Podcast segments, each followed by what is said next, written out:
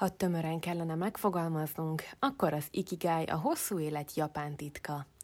Rengeteg mendemonda kering arról, hogy a japánok kiemelkedően magas életkorral rendelkeznek.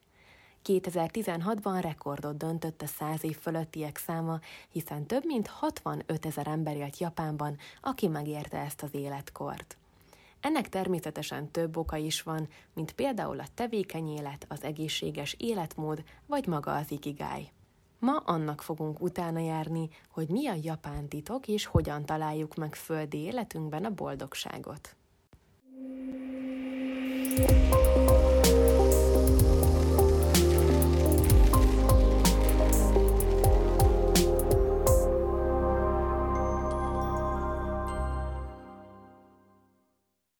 Az ikigai tulajdonképpen maga az ok, amiért felkelünk reggelente, és életünk eszenciáját adja. A japánok híresek a munkamorájukról, a híresen szigorú és hierarchikus vállalati rendszereikről, ahol nem ritkán még éjfélkor is felkapcsolt irodai lámpákba futhatunk bele. Mindenek ellenére a japánoknál a legmagasabb a várható élettartam, ami a nőknél 87 év, a férfiaknál pedig 81. Oki van a sziget nagyjából 800 mérföldre található Tokiótól, és ezen a szigeten található meg a legöregebb ma is élő női csoport. Ahogyan azt említettem azonban, nem pusztán az ikigai az oka annak, hogy ennyire magas a várható élettartam Japánban. Mindehez hozzájárul az étkezésük is, az omega-3-ban gazdag étrendjük alapjait a hal, a gyümölcsök és a zöldségek adják. Emellett aktív és tevékeny életet élnek, naponta akár két-három órát is gyalogolnak a japánok. A másik jelentős ok az, hogy a japánok az idősebb generációra nem teherként tekintenek, hanem mély tisztelettel fordulnak feléjük. Ezért az idősek rengeteget segítenek a fiatalabb generációnak. Az ikigai szó egyébként két külön szó egyesüléséből származik, ikiru és kai. Az ikiru japánul életet jelent, a kai pedig valamilyen vágynak a tevékeny megjelenését és beteljesülését jelenti. Láthatjuk tehát, hogy a szó maga is azt jelenti, hogy az élet értelme vagy a létezésünk oka. Amennyiben hiszünk a létezésünk értelmében, úgy sokkal könnyebb megtalálni önmagunkban a boldogság forrását. Az ikigai maga azonban nem feltétlen a boldogságról szól, hanem arról, hogy megtaláljuk azt a célt vagy tevékenységet, amit szenvedéllyel tudunk csinálni. Hector Garcia és Frances Mirales útmutatójában, vagyis az Ikigai a hosszú élet Japán titka című könyvében gyakorlati feladatsorokat kell elvégeznünk, ami által kiderülhet, hogy milyen személyes ikigájunk. Először is tedd fel magadnak a következő négy kérdést. Első, mi az, amit szeres csinálni? Második, mit csinálsz kiemelkedően jól? Harmadik, mi az, amiért pénzt is kaphatsz? És végül mire van szüksége a világnak, vagy mire van kereslet manapság? Amennyiben ezeket a kérdéseket megválaszolod és egy halmazban elhelyezed, nagy esélyed van arra, hogy körvonalazódni kezd az ikigájod a metszetekben. Önmagában azonban az kevés, ha megtalálod, ezt tevékenyen követned is kell a jövőben.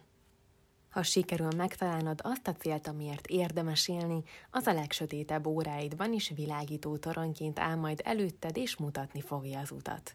Amikor megtaláljuk azt a belső célt, amiért érdemes élnünk, a világ és a saját problémáink is sokkal könnyebben kezelhetővé válnak.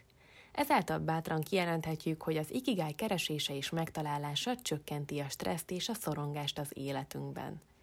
Tekintsünk úgy az ikigájra, mint egy személyes SWOT analízisre, ahol megvizsgáljuk az erősségeinket, a gyengeségeinket, és egy belső utazásra indulunk önmagunk felé. A japán emberek egyébként sokkal ritkábban fordulnak a pillanatnyi boldogságot nyújtó eszközökhöz, mint például az alkoholhoz, a drogokhoz, vagy éppen egy hatalmas tábla csokihoz.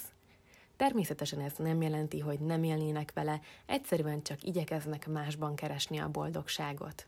Valójában ez a flow élményt jelenti, hogy megtanuljunk itt lenni a jelenben, és nem a múlton vagy a jövőn rágódni. Gyakorlatilag szenvedélye végezni egy olyan tevékenységet, amit szeretünk, amivel pénzt keresünk, és mások érdekeit is szolgálja. Ha ez a három kritérium megvalósul, akkor elégedettek lehetünk az életünkkel. Az ikigájt soha nem késő megtalálni, bár rengetegen élnek le úgy egy egész életet, hogy nem találták meg a céljukat. Senki nem akar több tíz évig egy olyan munkát végezni, amiben nem találják meg a napi örömök forrását. Az ikigáj megtalálása különösen akkor fontos, ha az életünk valamilyen nem várt fordulatot vesz, ha épp krízis helyzetbe kerülünk, vagy megváltozik a családi vagy az anyagi helyzetünk. Az előzőekben említette az Ikigai a hosszú élet Japán titka című könyvben találsz 10 darab gyakorlati feladatot és jó tanácsot, ami segíthet számodra megtalálni a saját céljaidat. Ezek a következők. Maradj aktív és ne hagyd abba. Hagyd magad mögött a sürgető dolgokat, és éld lassabban az életed. Annyit tegyél, hogy csak 80%-ig lakjál jól. Vedd körül magadat jó barátokkal. Könnyű edzéssel naponta tarts magad formában. Mosolyogj és értékeld a körülötted lévő embereket. Legyen kapcsolatod a természettel. Légy hálás mindenért, ami felvidítja és élénkíti a napjaidat. Élj a jelenben.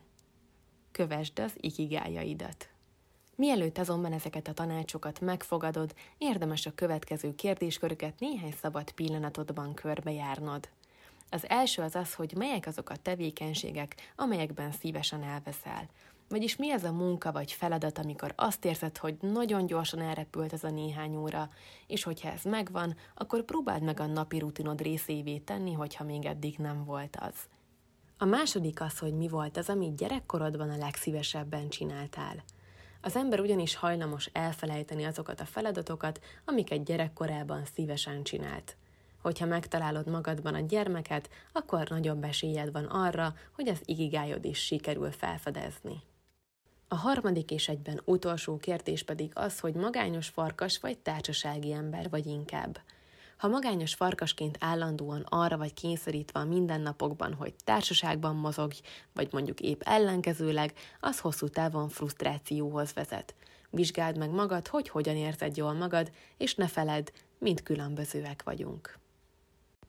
Az ikigája nap végén nem más, mint keresni a gyönyört az élet apró örömeiben. Megérezni a tavasz első napsugarait a bőrünkön, látni egy kisbaba mosolyát, vagy segíteni a rászorulókon. Az emberek ritkán érzik ezeknek a súlyát, a boldog ember azonban képes ezt megtalálni és alkalomattán tovább is adni. Ne válj a boldogságkeresés áldozatává, tanuld meg élvezni az itt és mostot. Hogyha érdekel, hogy hogyan tudnál még többet a jelenben lenni, próbáld ki a Mindfulness Tudatos Jelenlét című tanfolyamunkat. Ez volt a Tudatos Hétköznapok, The Bright Podcast. Én köszönöm, hogy velem tartottatok. Sziasztok! thank you